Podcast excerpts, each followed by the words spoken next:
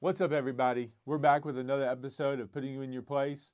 Uh, this week, we've got some really interesting things to talk about. Trump actually stops evictions. We're going to talk about that. That's a huge impact uh, for housing all over. We're talking about TikTok. That's huge. Uh, there's a lot of people that love TikTok. They only have a few days left before they're banned in the United States. I'll be devastated personally because we're actually ready to start producing content for TikTok. If you're not following me over there, jump on over there, find me, and uh, and follow me there. Um, also, we're talking about low interest rates. We're talking about a two and a half percent 30-year interest rate, and we're going to talk about my weight loss journey, my health and fitness journey. Um, you know that we're on currently. We've lost 25 pounds in three months. We're gonna we're gonna shed some light on how I did that. Uh, for everybody that watched last week, the 38 people that watched last week, we appreciate that please uh, engage with us. If you have any real estate questions, if if we if we touch a topic that uh, you aren't um, you know you have some questions about that we can go deeper on, please engage with us so we can handle that for you. Uh, we'd love to be a, a, resource for you. So here we go with this episode, and, and thanks for tuning in. We really appreciate it.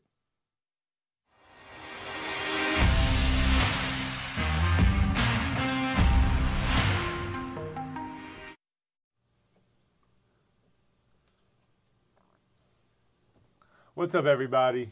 Uh, another episode. Appreciate you tuning in today. Uh, we got a lot to talk. We got a lot to talk about. And um, uh, Weston, how you doing, man? I'm doing pretty good. Yeah. Yeah. Did you enjoy your Labor Day weekend? I did. It was nothing but work, but uh, you know, you. I don't do anything but work. So yeah. Uh, that's all. I'm, that's all I'm up to. I'm all, I'm always thinking about the next deal or you know whatever's going on with my clients and things like that. So uh, we just uh, we live that if I'm awake, I'm working lifestyle like it's not a joke. Like that is that is definitely something that I'm that I'm living every single day. For sure. Cool. All right. So what do you want to get to first? Let's talk about this outstaffing position on the payroll tax deferral. Okay. So so outstaffing, just so you guys know, if you're running a business and you don't want to handle your payroll like in-house, there's companies out there that you can hire to manage your payroll and your employees for you. Uh, we've hired a company called Outstaffing. They actually started about 25 years ago, and they are a company that you know now they, they were solely focused on real estate but now they're kind of diversified in like who they serve so if you're a small business and, and you don't want to handle your, your payroll and your employees contact these guys they've, they've been a valuable source for me i think that they would really help you guys out um, and their fees are very reasonable on, on what you'd have to pay them to manage your payroll.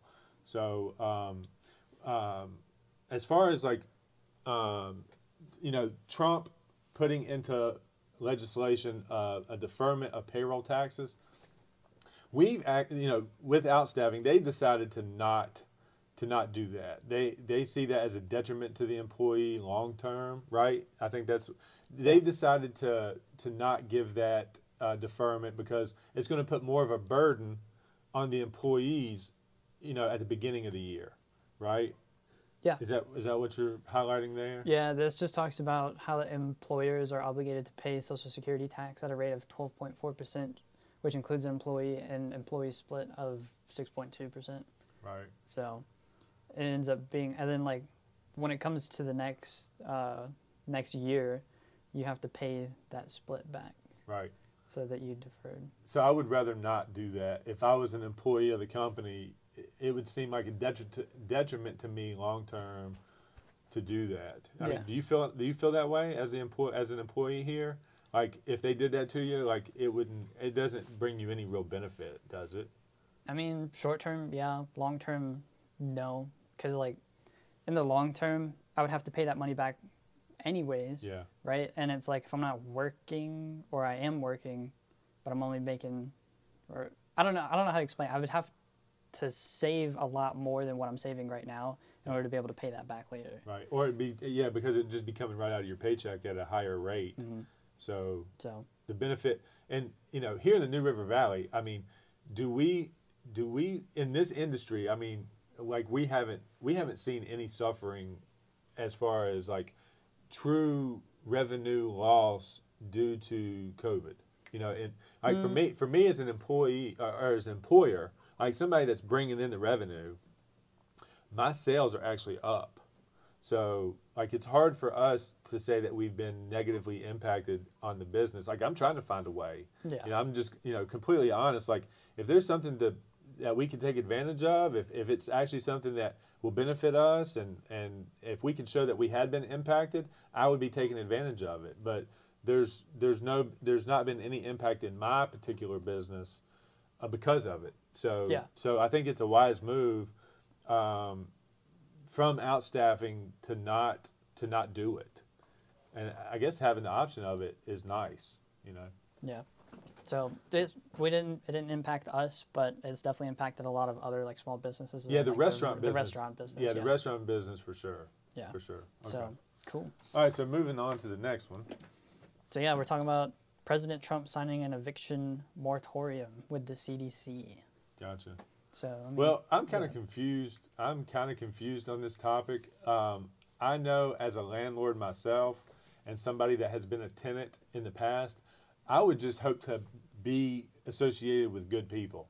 You know, good, understanding, empathetic people that that they know I'm trying to pay the rent or I know that they're trying to pay me their rent and and we just work it out. If they're struggling, I'm going to work with them.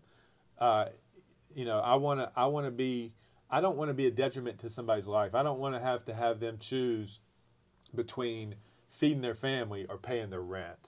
So like, you know, so the outline of this is is pretty confusing. like, it seems like the only people that really truly know what's going on are people who look at this stuff every day and the people that are working in the government right now. yeah, So from what I understand, based on this email that you forwarded me from, um, it's a realtor, something, the, Virginia Virginia Re- Virginia Realtors. yeah, Um, it looks like they were trying to do some sort of like eviction prevention kind of deal before, uh, like right when like COVID started. They were trying to do something like that, but it doesn't look like it went into effect until about like September first is when it says that uh, order was filed. Um, so it was effective starting on the fourth, and it's not going to end until the thirty first. Basically, people you just can't evict someone that um, earns under ninety nine thousand dollars for annual income if they're just an individual, and then like can't evict someone if they're filing jointly that's under one hundred ninety eight thousand. Is from what I have found so far, just based on this email. seems like seems like that they would have to prove their hardship. Like, if they've been notorious pre-pandemic of not paying their rent, and for some reason they just think because they can't get evicted that they stop paying their rent because well you can't evict me so why should I pay? Like that is the that is the formula for being evicted. Like if you think that you're going to take advantage of this because you hear news about not being able to be evicted, well, best believe if you go that route, then you will be evicted. I mean, in my opinion, like if you if you are not trying to communicate with your landlord, if you're not trying to do the right thing, like for my tenants, if they came to me with a hardship, I'd say, okay, what can you pay? When can you pay it? I'm not going to charge you a, a late fee. Like just pay me in increments that you can that you can pay that still allows you to survive, but still puts puts some of your obligation to me in play, right? Like you're obligated to pay me. So if you don't pay what the lease says, I'm going to go and enforce that lease at some point. So just do the right thing. Communicate to the landlord in the best way that you can. Um, you know, show them the burden you've you've come under, and just be completely honest and upfront with communication to your landlord.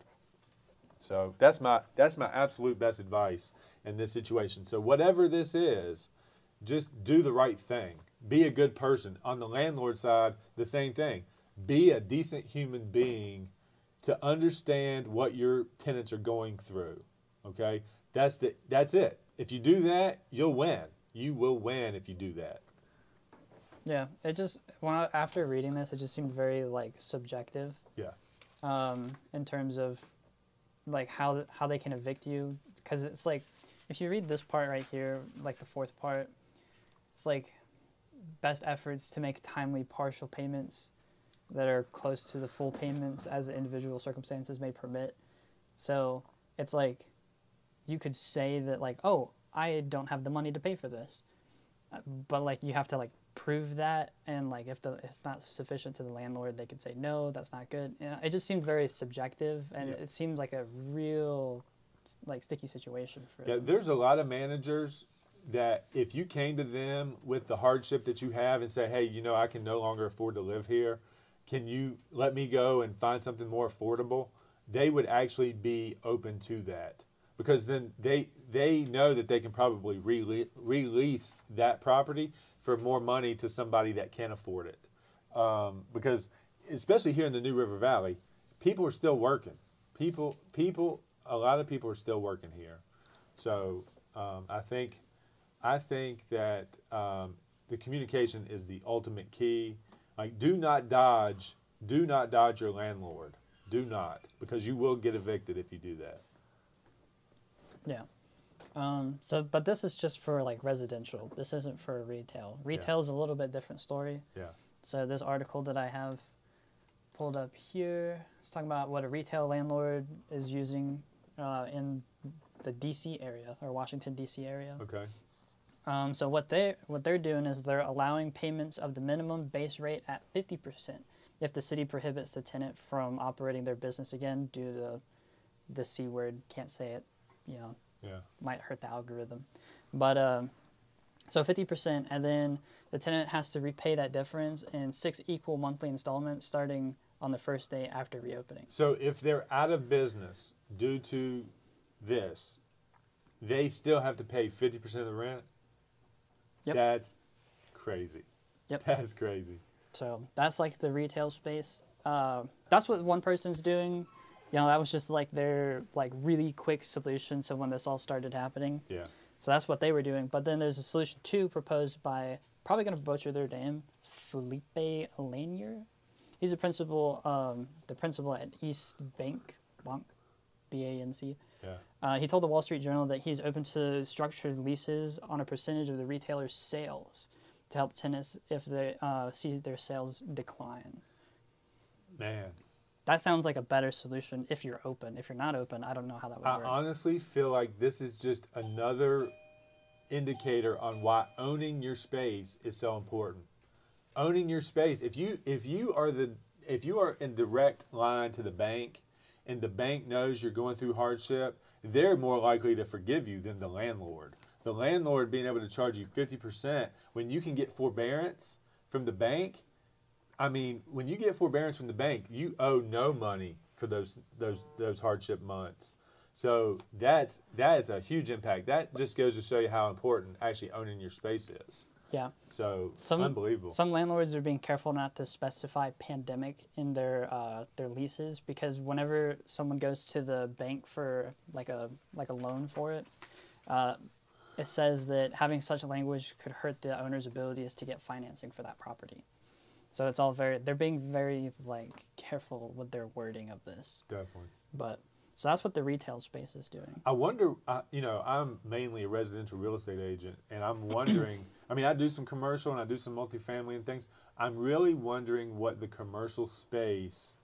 I'm really wondering what the commercial sales space is looking like right now. Like, you know, we talked about uh, Alligator Alley the other day, uh, the last show, and how we'd like to get that, but it's out there at a cut rate, in my opinion, and nobody's buying because of I mean, who's gonna take on a retail space in the middle of this, right? Yeah. The only Ex- person that would is a guy like me. Yeah, especially when um, you're starting to see more people work from home. Right. It just seems like a retail space is starting to become like less Not priority. Yeah, Not not, not, priority. a big priority. Yeah. So I think what I was actually like discussing this with someone yesterday.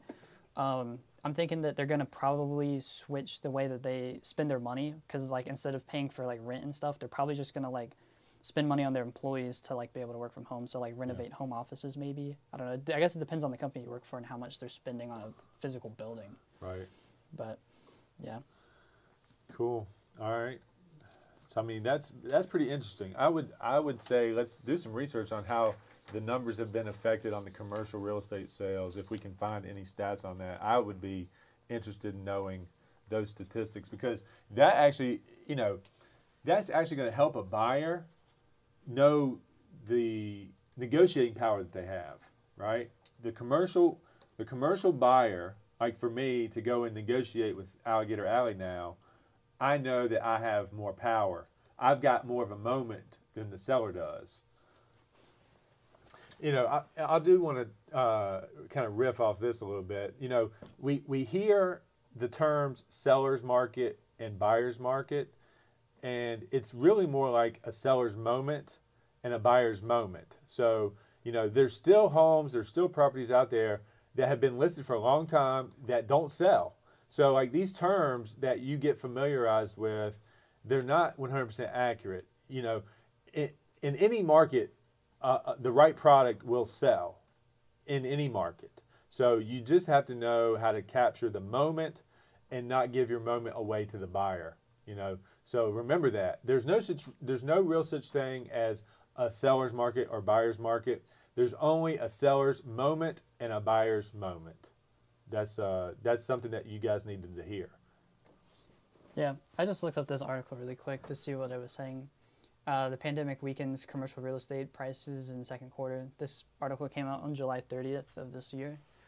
Um, but Okay. I, I can't get the full I can't get the full article unless I sign up for their whatever Sure. thing. So Sure. basically, this is just uh, from what I can see from this like Yeah. sub header. It's like trends differ across property Okay, types. I actually am. Uh, I actually pay them to help me market my commercial listings. oh, okay. So we probably even have access to that as a as a uh, consumer of the marketing product. We just need to d- dive deeper, a little deeper into that. Yeah. Because I would like to know, like year over year, commercial sales, if they're way down, that'd be very interesting. It looks like they're way down because like just like looking at these articles right here is like Chicago commercial property sales plummet, commercial real estate struggling during that word pandemic. Yeah. Distresses U.S. properties frozen. Pandemic. I mean, there's a lot. Yeah, it's. I mean, uh, definitely hurting them. I don't know what the hard numbers are, but it's definitely hurting them. Yeah.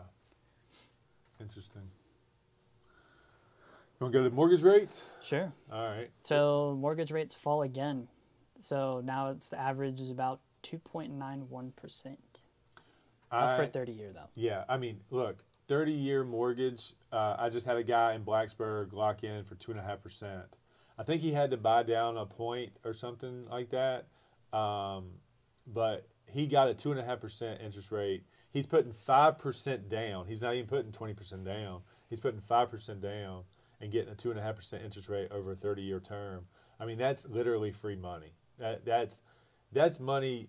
I mean, in our lifetime, if you if you can get a loan for that rate, now's the time to do it. You you want to be in the market with that type of rate because you're you're not likely to have that opportunity again. I mean, that's a literally a 50 year low rate. So, you know, and if you are a current homeowner and you want to take advantage of that, it's definitely time to refinance. It's definitely time to make a move one way or the other. So, two and a half percent. I mean, it's just that's just crazy low. You need to be evaluating that opportunity if you're in the market. It's actually pretty crazy that he was able to uh, get that low of a percentage because he's like competing with like the average of like a 15 year fixed rate of uh, or Yeah. fixed mortgage. Yeah. So, So actu- I mean, if he could get that on a 30, I wonder what he could get on a 15. Like he should be able to get substantially lower on the 15 Yeah. than the 30. But they just might be they just might be so desperate to keep the economy flowing that they're doing they're doing an incentive to take the longer loan. You know, maybe I don't I don't really know that, but it just seems like that's crazy.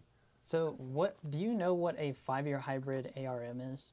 I didn't know what that was. A five year a five year adjustable rate is something that typically will give you a better term in those five years, but right now it's not. Five you know, these five year adjustable rates is why we got into the 08 crisis. Is everybody took these five year arms and when they adjusted, they adjusted to a rate that nobody could afford. And then, you know, they weren't being verified on employment. So they were just handing these things out like Skittles eh, you know anybody could get it. So the five year adjustable rate mortgage is still a viable loan for some people, but not right now. You get better on the fixed rate mortgages than you do with the uh, adjustables. So you know is is if that if the five year adjustable rate is your only in, way to enter a mortgage, then you might consider it. But if you can, can if you can do the 15 or 30 year, uh, and you're getting the same rate pretty much, there's no reason to do the five year uh, adjustable. And we're gonna at some point we'll have Dave Sheeler come in. He's our preferred lender partner, and uh, he can talk more about you know what the five year adjustable rates are versus the fixed rates and what the advantages are. Um, he'll he'll be our, our ultimate source for that. So you know in a later show you'll meet Dave. Cool. Um, so now we're starting to see mortgage applications fall. Uh, so mortgage applications fell two percent uh, last week, and then the refinance index also fell three percent, but it's still forty percent higher than the same weeks like one year ago. So it's still very high, but it is dropping. Do you think that's because there's like a huge demand for houses, but there's not a lot on the market right now? I Which is why we're honestly think that people getting their kids back to school have always had a drop in real estate activity. Hmm. So as the country sends their kids back to whatever school they're going to, even if it's school from home, like everybody's kind of not focused in on their real estate needs. They're settling in for a time to get, you know, to get acclimated to the environment that they're going to send their kids to school in. So maybe that's it. Okay. Uh, but you know, we do. Uh, you know, we do have a uh, inventory shortage. I mean, we do. I mean, there's uh, there's just nothing available. I mean, I've got a pipeline full of buyers that have no opportunities to get in. So it could be it could be a combination of both. You know, because not everybody has kids, right? So True. um, so there could be a lack of inventory. But I think I think this is just the time of year that people slow down on that focus and go and focus on a couple different things. I gotcha. Yeah. Yeah, the article that I found uh, this information from said that uh, lenders are reporting that a strong demand for home buying is coming from a delayed activity from the spring. So do you think that it's like spring started, pandemic happened, so people weren't buying homes, and then they all came in at like the summertime, and now we're starting to see a decline because less homes, people going back to school. Well, we've had a year stuff. full of no inventory. I mean, the inventory shortage has been through throughout the year, and and it it kind of got um, enhanced during the pandemic. Like like everything kind of came to a screeching halt because they were trying to figure out. They were really trying to figure out how to navigate through the pandemic. So as soon as we figured out how to navigate through, everything ramped back up. I mean, everything really kind of took off again. So like coming out of like December of 2019, there just weren't that many homes on the market. Exactly. Okay. Yeah, exactly. I gotcha. So, but like, so now we're seeing that homeowners are willing to blow like a majority of their budget on a home and go over their budget just to secure these like low interest rates. Well, I think that's just a a matter of fact through the annals of history. Like mm-hmm. people have a people want to I mean, if you look at people purchasing and their consumer behavior, they've been willing to go over their hopeful budget for the right product almost forever. I mean, that's just a, you know, if they find what they're actually looking for and they think that it's got the value, they're going to pay it. Yeah. So, there's going to be a point though where it's like you spend so much on a house at that point it wouldn't even be worth getting a, a lower interest rate because then you'd be either paying the same amount for a cheaper home with a higher interest rate, right? So I feel like well, are, like I are said, people even like taking that into people, consideration? People are going to justify the little bit more house because of the interest rate, simply because they get more. yeah. You know, I think I think that um, when it comes down to value versus like actually what they need, they can probably and and it's so competitive too. So they get they get put into this sense of urgency that if they find something, even if it's a little bit above budget, they'll justify it by the good interest rate, and they actually have enough house. Oh, okay. So yeah, I mean, there's a lot. Um, there's a lot of psychology that goes along on why, like why people purchase the things that they purchase, even though when they uh, originally set out to only pay this, like the the lack of opportunity that would be one, and then the fact is that they get they get an opportunity to get in with a lower interest rate. That's another justification to go a little bit above. Hmm. So there's just like consumers typically like 90 I don't know the percentages, but if I just map my own consumer behavior, I know that if there's a like if, when I bought my Range Rover, right? Hmm. When I bought my Range Rover, I didn't want to spend 40 grand on a 3-year-old car. You know, I didn't want to. But when I seen it, and I knew that that was the brand I wanted. It had some features that I didn't even anticipate. It was the it was the model above what I could get, and I could walk out of there with no money out of my pocket to get it, and the payment wasn't that out of control. Sign me up. Yeah. Yeah. 64 percent, by the way, of how many people are willing to go over their budget to get to secure a lower interest rate. Yeah. Or at least that's what the article said. Right. I don't know. It just seems to me like I don't know. I'm very I like to budget my money, Yeah. and I'm like always looking at it like every week. So I just feel like going over, um, just like going over budget, doesn't make sense to me. I would just rather stay within my budget and just try to find a home to secure a lower interest rate. I think that's very practical and reasonable. yeah. And a lot of people get into these situations. They get into these situations where they get emotional Mm. and they forget their logic. Yeah. Okay. And and you know the product that they're looking for, plus the salesperson creating the urgency that they need to close the deal. Mm-hmm. Like there's a lot of tactics going against logic. So you just got to really know. Like you, as a consumer, you got to if you're gonna if you're gonna walk purely on budget and logic alone, then Mm-hmm. you got to be willing to let that product that you want, that you would be that you'd be ha- highly happy with, you've got to be willing to not get it. Yeah. You got to be willing to pass it. Yeah. So So I don't know. That's just a discipline thing for me because like definitely, right, like right if you can create that in your life, you'll be majorly successful. Because like right now, uh, looking at like a like another car, sports car, right? And you know, I was talking to someone over the weekend about it, but it was like they didn't do the price that I wanted. They couldn't answer a lot of my questions. So just because of that, I was like, yeah, I'm probably not going to get it. Yeah. You know, just because like If you They can just be, weren't willing if you can be happy walking away from the opportunity, mm-hmm. man, more power to you. A Yeah. lot of people can't do that. yeah. But see, like that car for me, that would be a lifelong car. I'd keep that car forever. But they weren't willing to work with me, so Yeah. whatever. So there'll be another one one day. That yeah, when Yeah. I'm and like when I'm, I'll probably be even better equipped to buy that car, bigger down payment, all this other stuff. So Yeah, yeah, your investment portfolio will be a lot bigger at that point. Yeah, that's another yeah, that's another reason why I, Yeah. I didn't buy it because you know I knew Tuesday was coming, so you know. Uh, Right. But we'll we'll talk about that in a second. Sure. So, all right, moving on to the business world, whatever whatever else has happened in the business world. So this happened a, a little while ago, but I still think it's worth talking about because Best Buy had a super, super impressive earnings in quarter two. They earned 9.9 billion dollars in revenue. That's a that's a really that's a really big number. Now those stats are reported pre. I mean that's pre-pandemic revenue, right? no, Quarter two earnings. When do they report quarter two and quarter So quarter quarter two earnings are reported at like around the beginning of I guess of quarter three. So quarter two, that's like April, May, June, Yeah. or somewhere around there. Yeah. Maybe like the end of March. You know, because like Yeah. the quarters three? are like May, and June. Yeah. yeah, April, the, May, and June. yeah, and the quarters are like kind of different depending on the business. It's like a few weeks before, a few weeks after. You know, it all depends on when they do their reporting. Right. Um, so this was technically during pandemic, right? So this so the way that they earned 9.9 billion in revenue was first the e-commerce boom.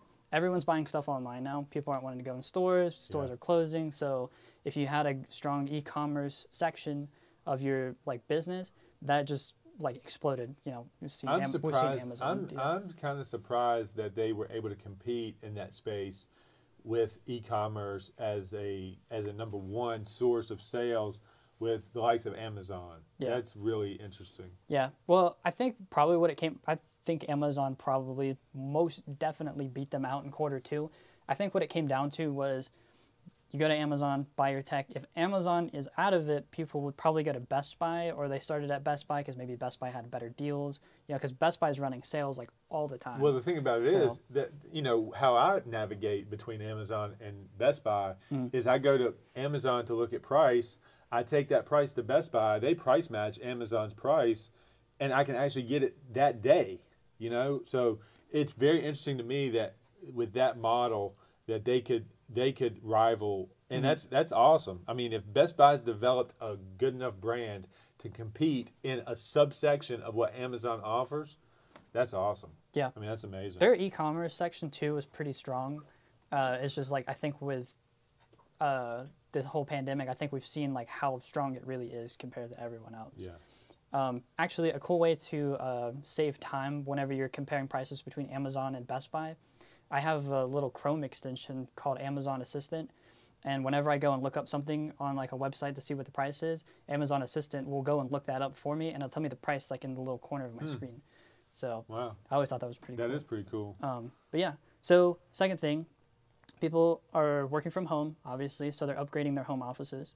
So they're just you know buying a bunch of tech so that way they can work at home. Because I'm sure when they're at work, they have you know two monitors, keyboards, all this stuff. But when they get home, it's just like their laptop or Right. something. You know, so they're probably working on their home offices. And then back to school uh, is a lot different than it was last year. You know, there's a lot of kids, especially in college, working from home or schooling from home.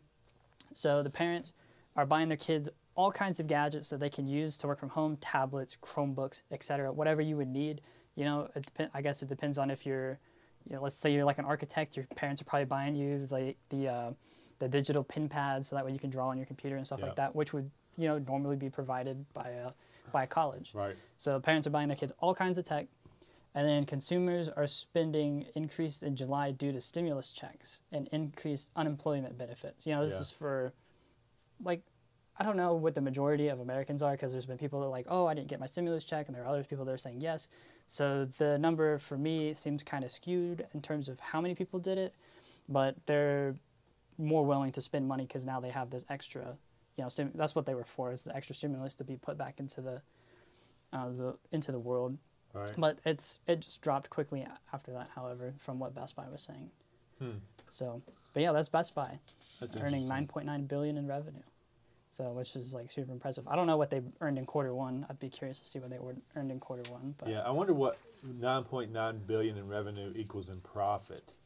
You know, because they got they got a lot of cost per sale. You Yeah. Because their their overhead that they they handle yeah, to to do that. I mean, there's a large there's a large product cost. You know, in yeah. that type This- thing. There's probably like a huge factor there too, because they closed a lot of their stores and then they moved mostly to e-commerce. So it's like, who's fulfilling the orders? Probably like UPS. And you know, if you're a big company, you usually have a deal with UPS. Yeah. So, but like if you're doing more inventory, I don't know. There's a whole bunch of factors into that that we would have to consider and probably reevaluate because it's probably extremely different than quarter one. Right. Um, but yeah, so that was pretty impressive. Uh, so Tesla and Apple did a stock split. They did a stock split like two weeks ago. Yeah. So Tesla did a five for one stock split. So for every stock that you had, you got five in return, and that stock went from 2,200 per share to about 440 when it did the split initially. Uh, and then Apple did a four for one stock split. So for every one stock you had, you got four, and it dropped it to about $127 per share. Uh, so why does this matter? It encourages investors to uh, buy more in their stocks, whether they want to buy a huge share and rid the stock for or ride the stock for a long term, or they just want to, you know, buy it and ride the bullish uptrend.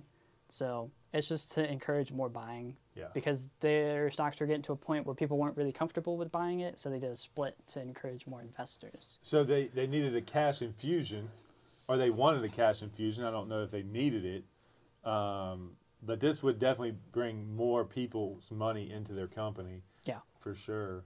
Now it's a it's a more diluted share, right? It's not Mhm. as strong of a share as it. Not as anymore, but we'll probably for Tesla, we'll probably see it change whenever the Roadster comes out and the Cybertruck. So when those two cars drop, you know, it's obviously going to go back up. And then for Apple, you know, their stock is low right now, but it's September, so iPhones usually get announced around September, like the Apple Watches and stuff. Apple hasn't said anything to my knowledge. I've been looking everywhere. I can't find an answer on it. Yeah. But you know, they're yeah, probably I'm I'm kind of handcuffed here because this, you know, I'm definitely trying to run two iPhones, Mhm. and um, I, I'd hate to make the change to two I, iPhone 11 Pro Pluses, and then the iPhone 12 come out. Dude, yeah, Yeah. I know. That's what happened to me when I got my iPhone 7 Plus because I got it probably a month before the iPhone 8 came out, and I didn't know that it was coming out because I didn't keep too much, or I didn't keep up with uh, Apple too much. Right. So I bought that, and then the 8 came out, and it was so much better. but uh, yeah, those shares are definitely going to go back up. And right now, they're actually going down. And the reason they're going down is because um, you get these people that are like day trading, and they'll come they'll come in and buy the stocks, and then they'll sell them really quick. So when you get all these day traders that come in, the stock goes up, because it's like, oh, there are a lot of people buying it. So the people that aren't day trading are like, oh, it's not going up. Let me go ahead and get in on this. And then the next day or the next couple of days, day traders will sell it, and then it'll just it'll tank. Yeah. So that's what we're seeing a lot of right now. But like I knew that was going to happen, so I What waited a a day week. trading heaven this market is. Yeah. I mean, if you can, if you got some formula right now that you can execute, uh, there's all kinds of people. There's all kinds of people like touting like, you know, day trading like major success. Um, I guess this would be a good way to segue into TikTok. Like, there's a there's a uh, an investing TikTok like where you just see like all these people saying, you know, buy into this penny stock, and then they, they gave you this advice, and now now Hmm. Yeah. the things like triple the value, Yeah, that type thing. Like that's that's super interesting. Like if if I had the time to like educate myself, I'd certainly want to try to get in and out the way that these guys are are, are manipulating the markets to to make a profit every day. I mm-hmm. mean, it's crazy. yeah. Like I think what I would want to do is I'd want to find like one of these investors and then go and like buy their course just so that way I can get into like whatever chat they're using because I've seen a lot of these like day traders they're using Discord as like a chat room Yeah. And they'll put like bots into those discords that track markets and they'll you know i guess they have like their formula that, so they can tell you when to buy and sell stuff Right. so then you just create this team of people who are buying and selling all the same stock and then you know if you get if you get Pump too many dump. people in there yeah it'll just totally skew the market Yeah, you know if you get too many people like that it's crazy definitely. but um So, what do you think about TikTok? What, what's your personal opinion on TikTok? So TikTok for me, you know, I, I wasn't really into the app at first because I saw like the ads for it and I was like, yeah, this is kind of a weird app. It was just like kids dancing and stuff. Yeah. I was like, eh. But then now that I've seen it turn more into like a more of like a Vine or what Vine used to be, I've gotten a little bit into it. I wouldn't say it's like my most active app that I'm using, but you know, I think it's a great app for, what it is. For me, for me, that's where all my social media attention is right now. I mean, I'll go through my notifications on Facebook. I'll reply to Facebook. I go to Instagram. I'll see what's going on there for a second, and then I'm spending major time just looking at TikTok and like how these people are creating their content. Like there is some major talent, major talent on TikTok. Yeah. And you know, with the creator fund and everything that's going on to to help people go to that platform and actually earn a living, Mhm. I mean, it seems to be a legit threat in the social media game. Oh yeah, I mean- for sure. That's I mean, if it wasn't, Instagram wouldn't have made Instagram Reels, Yeah. which is a flop by the way. Definitely, definitely. Right now it is anyway. Yeah, for sure. Until until it you know TikTok doesn't meet their their time frames and they get banned. Like Instagram's ready to take over if TikTok gets banned, but man, that would be such a travesty for so many people that have used that platform to change their life. yeah, And I think I think that's a major opportunity. I think I think to build that app the way that it was built, as thoughtful it was as, as it was the thoughtfulness behind that app with the editing and like the way that you navigate through it, if you can really master that, you can literally change your life through that app. I mean, mm-hmm. it's it's amazing. Yeah, I mean, there's some very substandard like like I feel like I would be a talent if I could just get to the point of posting, figuring the things out. Like I feel like I could have a presence there. The people that have already done the hard work, man, kudos to you guys. Like amazing job what you guys have done coming from nobody to somebody. I mean, it's very encouraging to see that. So, I mean, it I, I've been very entertained by a lot that I've seen on there. yeah, for sure. Um, so like the people that are trying to buy TikTok right now, so we'll see if I think what's going to happen is TikTok's going to disappear for a minute, you know, maybe like a few months, and then it'll come back as something either the same as TikTok or it'll come back as something a little bit different. Yeah.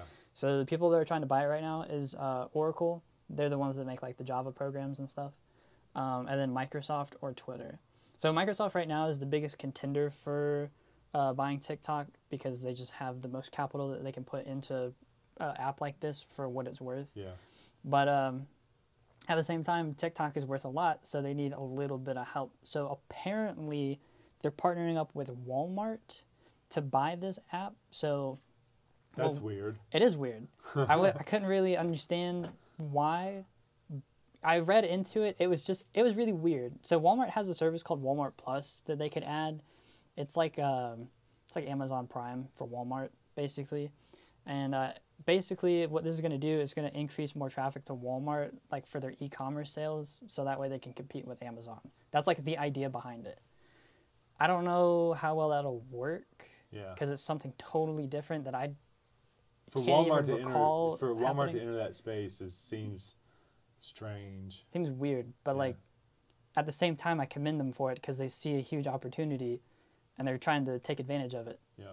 I don't even know this. I don't even know if Amazon does it. I guess the only thing that Amazon really does that's like that is they bought uh, Twitch, uh, like a while back. I don't remember what year it was, and like if you're an Amazon Prime member, you get like certain benefits with that, like free subscriptions to your favorite streamer. Huh. You get like free items in your games and stuff like that. Interesting. So that's the only thing I could think of that kind of competes with it. But TikTok is so I would say is so much bigger than Twitch right now, just because of oh, uh, definitely. how lucrative it is. I mean, I, I see Twitch streamers taking some of their content on TikTok and trying to drive you from TikTok to Twitch. Yeah. I mean, Yeah. I mean that that can be a source of driving people to the channels you need them to go to, as well. I mean, so much attention is being put on it. It's just a must do. If you're a content creator, it's like a must do. Yeah. It has to be. That would be really so. Maybe what it'll do is it'll give content creators the ability to do like affiliate programs through Walmart. Maybe. Maybe- maybe. That'd be cool. You could see. I could see that happening. Yeah, that'd be cool. Um, well, will that happen? I have no idea. I have no idea what they entail if they do get TikTok, but I'm very curious to see what happens Yeah. because it's something very strange to me. Um, but then Oracle, the people that make Java programs, uh, is like I would say the second biggest contender. You know, if Walmart's stepping up with Microsoft, they might not be as big a contender as I thought they would be. Right. But they are slightly favored by the president, who's banning TikTok, because apparently he has some friends that are on their board. So he's kind of favoring Oracle. I don't know if that has any say into who buys If it gets TikTok. any weight, right? I don't think he. I don't think he has that authority to tell Yeah. people what they can buy. Um, but you know, that's just like a. So if they do get it, I'd be very suspicious about that. That they beat out Microsoft and Walmart. Yeah. Um, but then you know, Twitter down there, they're the underdog. they're trying. They're trying Dude, to pick up That TikTok. would, that would that would keep Twitter a viable, profitable business. I mean, Twitter is. I, I don't know that Twitter's profitable right now. I don't. I think I think everybody goes to Twitter as a like a complaining tool. Like if you got a gripe, if you got a gripe, you're the only time I'll go to Twitter is is if I don't buy the UFC pay per view, and I'm hmm. watching I'm watching people comment on the action on the UFC fight, you know, some sporting event. But otherwise, I just go to I just go to Twitter as like somewhere that I can complain to a company that that they didn't do a good job with service or something like that. Looks um, like they're doing pretty good for 2020. I guess Oh, a lot of people are on Twitter right now because they got nothing else. Well, the political thing keep Yeah. you know Donald. Actually, I think Donald Trump probably keeps Twitter a viable source of attention because he's mad on Twitter. Yeah. You know, I wonder if he's like the top followed person on Twitter. He's got like 85 million followers. on eighty-five Twitter. million. Yeah. Yeah, so I wonder if he's the top top person because I, I was like looking at some other people that are pretty prominent on Twitter, like Elon Musk. He's got like 36 million or something like Yeah. That. I wonder where like uh, you know the top people on like Instagram, like Selena Gomez. Selena Gomez is like the top person on Instagram. I wonder what her Twitter looks like if she competes on. You would think that if somebody has a, a big amount of uh, followers on one platform, that they would rival the same amount of followers on the other platform. It depends on where they're draw or where they're putting most of their attention. Does she not have one? Where is it? Maybe not. Maybe she doesn't have one. That's weird. Yeah. Um, because usually, like whenever you type in someone and then their Twitter, it usually shows up. It looks like it's a bunch of fan accounts. Right. Maybe this one. This is probably yeah. This is it. This is the verified account. So 62? 62. Yeah, Huh. that's actually a lot more than I was thinking. Yeah. She's got like a hundred mil on Instagram. Wow. Yeah. She's the top Instagram getter. Then you have the um that one soccer player, Christi- Cristiano Ronaldo. Ronaldo. Yeah, Yeah. Ronaldo. Yeah. So. Yeah. Um, but yeah, so TikTok right now is getting harder to buy because uh, the the Chinese government. So for the first time in 12 years, China updated their list of technologies that are banned or restricted from being exported abroad. Um, I didn't dive too much into what they said, but um, from what I was reading, it includes a lot that sounds a whole lot like TikTok's powerful recommendation algorithm. So they're making it a little bit harder for them to export uh, TikTok. Uh, what does this mean? It could be an effort to outright block the sale or just to raise the price of TikTok. It could go either way. I don't know what they're trying to do there, but it seems like they really don't want it to leave, which makes me curious as to why. Yeah. 'cause that's a business decision. But Yeah. I don't know. It's very suspicious. Very interesting. But yeah, so that's uh, that's what's going on with TikTok. It's getting harder to buy. Walmart's partnering up with Microsoft, and then you got Oracle and Twitter just in the background, ready to do something, I guess. Hmm.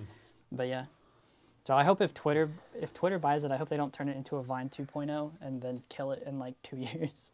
You know, Twitter's been known to buy products and then then then just run them in the ground, like Periscope. You know, Yeah. Periscope. They they could have done something really nice with Periscope, but they just they just ran that sucker right in the ground. Maybe maybe Facebook competing with that, going you know taking their platform live, really hurt Periscope. But still, Twitter should have been in front of that because they were the first ones. They were the first ones to really have it. Um, besides, you know, just Periscope. Even before Periscope got real any heat, um, you know, when Twitter bought it, it should have been uh, something that they really executed on. Maybe Twitter just isn't as great a company as we think. I think they just got lucky with Twitter Yeah. being such a unique platform. Yeah. And then because it, you know, they've killed Periscope and they've killed Vine. Well, they didn't kill Periscope yet, but it's not that popular. No one uses it. Yeah. So I don't know. It's very interesting. Yeah. Um, all right.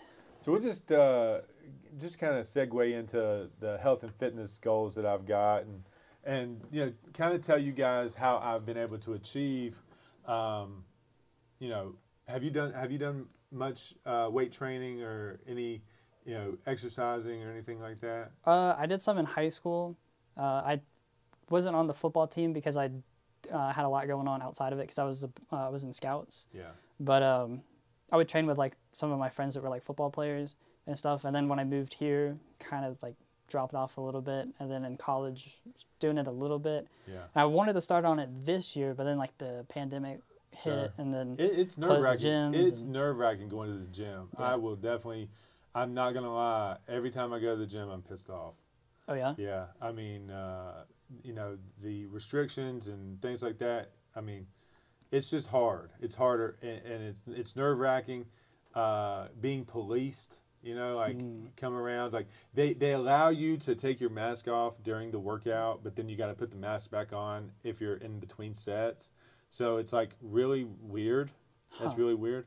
Um, so do you just like drop? You just take just your mask drop and it- drop it down, yeah, keep it on. what I'll still? do is I, I I put the mask down and I'm like sipping water in between sets. Yeah. So I'm not getting like run down every time. that's pretty. Well, what what gym do you go to? I go to the weight club. The weight club. Oh, Yeah, okay. yeah. I have a I have a membership at Planet Fitness. I still have it. I'm That's still the- paying for it. Honestly, that's a that's a great gym to go to. Yeah. Honestly. I really like it. yeah. They don't they they're not gonna harass you over there. Yeah. I got Um, I got the black membership there because I travel a lot. Yeah. So between like North Carolina and stuff. Definitely. So Definitely. All right. So number one is I would suggest everybody get the MyFitnessPal app from Under Armour. That's something that you can put on your phone. You can track your, your nutrients through the day, the meals that you're eating, and you know in, in the premium in the premium membership, you can um, you know you can uh, in the premium membership you can actually set more customizable goals, and um, it's been really good for me to be able to, to track the meals I'm eating throughout the day and week. Um, some of the foods I'm actually eating, um, I'm really enjoying. I'm, I'm, I'm being able to take out like high calorie type foods and replace them with things that I still enjoy. I've got a couple of them today actually. This has been a game changer. The Sunkist, the Diet Sunkist, has been the absolute savior because I, I definitely like soda. I like, you know, caffeine, that type thing. This has been, you know, this goes from 50 grams of sugar on the regular to zero. Uh, it, it goes from um, like 200 calories to zero. So this has been a really big impact in my diet. Um, this this drink, the Core Power Elite Chocolate 42 gram protein drink, um, supplementing uh, a bunch of high protein stuff into what used to be a high sugar, high carb diet. Now it's more no sugar, high protein. Um, that's been a you know that's been a game changer as well. And then for a snack, this right here, the Smart Pop, Smart Pop popcorn to replace chips, and then you put this little sour cream uh, salt topping on it. Man, that's 100 calories a bag. That has no calories. So so these three things are something you know you know for breakfast you know like pre-workout type thing you know at nighttime when i need my soda fix and then the nighttime snack i mean these things are really uh, a replacement for you know your chips your sugar soda and you know you need something high protein to start your day this is an excellent source of it that you don't have to you don't have to do any cooking you don't have to do any cooking uh, to get 42 grams of protein 42 grams of protein in one meal, that's hard to do. I mean, a chicken breast is 38 grams of protein, and you got to actually make that. So you're getting more protein in this drink than you would be in, in a dry chicken breast. So, and then lastly for this show, I mean, I'm going to continue to do this maybe once a month just to kind of show you guys. But this Kirkland signature protein bar is a great thing too. I mean, if you just need, you know, this has uh, 21 grams of protein in it. So, so pretty much I changed my diet. It was it was a high fat, high sugar diet that probably had more than 3,000 calories in a day. Now I'm eating high protein, low calorie, dense food. Um, and I'm, I'm maybe making it to 2,000 calories a day, but I'm full. I'm actually full. And the um, so so what I was actually able to do is find a couple guys on YouTube, um, and you guys should look them up too. Uh, one guy's name's Greg Doucette. He's an IFBB pro, which is like the highest level of bodybuilder you can be. Uh, I don't actually know. I think it's International Fitness of Bodybuilding or something like that. Uh, I'm not exactly sure what the uh, initials stand for, but he has competed 59 times in bodybuilding shows, most of them natural. And, um, you know, when you get to the Olympia stage, you're not a natural athlete anymore. So he's he's upfront about you know the the supplements he takes to get himself there. But still, the diet that he puts you on is very healthy. If you're looking to lose weight, this is some of the items that I've used over three months' time. You know, with weight training, you know, I'm going to the gym and doing things to move my body. So this, I'm not just eating this and doing nothing, but this is definitely helping me achieve my goals. And if you want to talk more about this, we love questions about it. Um, 25 pounds in three months. I'm I am proud of myself for doing that, and I feel like I feel like I can help people do the same things and help you guys make better choices in your in your goal to lose weight. So So, what do you think about like the diet sodas? Because I've heard that those are like supposed they're like worse for you or something No. like that. If- so so if you're if you're listening to these guys I just mentioned, they will tell you that aspartame Mm. is no worse on your body than real sugar or high fructose corn syrup. Okay? So so these are not going to cause any cancers or do like the research shows that these sugar supplements are not going to do any more damage or harm to your body than what's in the sugar type drinks the high fructose corn syrups the the you know the sugars the ones that have huge calories so these are actually a healthier supplement to that it's not going to cause any long-term damage you know from from the aspartame or any of the artificial sugar uh, sugars that are are injected in that No, gotcha. yeah Cool. Um, so what else? Uh, I mean, I would love to answer some of your questions if you had questions about this stuff, um, you know, or these guys. I know we didn't. I didn't prep you guys for for the people that I'm talking about, but those people have been so influential, along with my trainer Brandon Crawford uh, here in the in the local community, uh, that actually puts me through my workouts. Uh, but these two guys that I found, Remington James and Greg Doucette, these guys have transformed my my diet. I mean, I'm I found a pizza that I can make that's 400 calories. You know, I'll, I'll show you guys that at some point. uh, you know, the actual the actual real foods that I'm eating, not the not the protein or the the shake or the popcorn. You know, these are just a few of the items that I'm eating. But the actual meals I'm eating, man, the meals I'm eating are fantastic. Like I enjoy actually eating, and I'm losing weight at the same time. Cool. So yeah. Yeah. Are those like core powered things? Are those like really thick, like really milky, or No, No. I mean no. They're No? easy Okay. to drink. They're not. They're like you know the protein shakes that you make with the shaker bottles. Yeah, That are like- that are just it's like nasty to get down. yeah? Like these are enjoyable, Okay. and it's 42 grams of protein. Yeah, because I like tried um, was it like muscle milk or something like that? Yeah. That was just like really Oh, thick, and I had a hard milk, time no. drinking This this is the only one I recommend, and Okay. the only the the choc like the vanilla or strawberry, they're garbage too in my opinion. Like Okay. this this one is the only one I enjoy. It's actually good, and like I enjoy drinking it. Gotcha. Yeah. Cool. All right. Um, Well, yeah. we'll get into uh, next week. I mean, next week is going to be phenomenal. We're going to have Derek now in here. Um, he is a great friend of mine. He's a client of mine. He's got some perspective that I want. I want you guys to know as well. Like the perspective of, you know, the, the local black community here and what they're thinking and feeling. And we're going to have some great discussions with him. And um, I'm really looking forward to that episode. So I appreciate you guys. Uh, come back next week. It's going to probably be our, I mean, it's probably going to be out of the shows that we've run. I'm, I'm looking really forward to that one. Um, so um, join us next week, 2 o'clock. Um, if you enjoyed our content, you know, like, subscribe, share this stuff. Uh, we, we really need that uh, support. Um, you know, um, and until next week, I guess, uh, you know, we'll, uh, we'll see you, we'll see you then.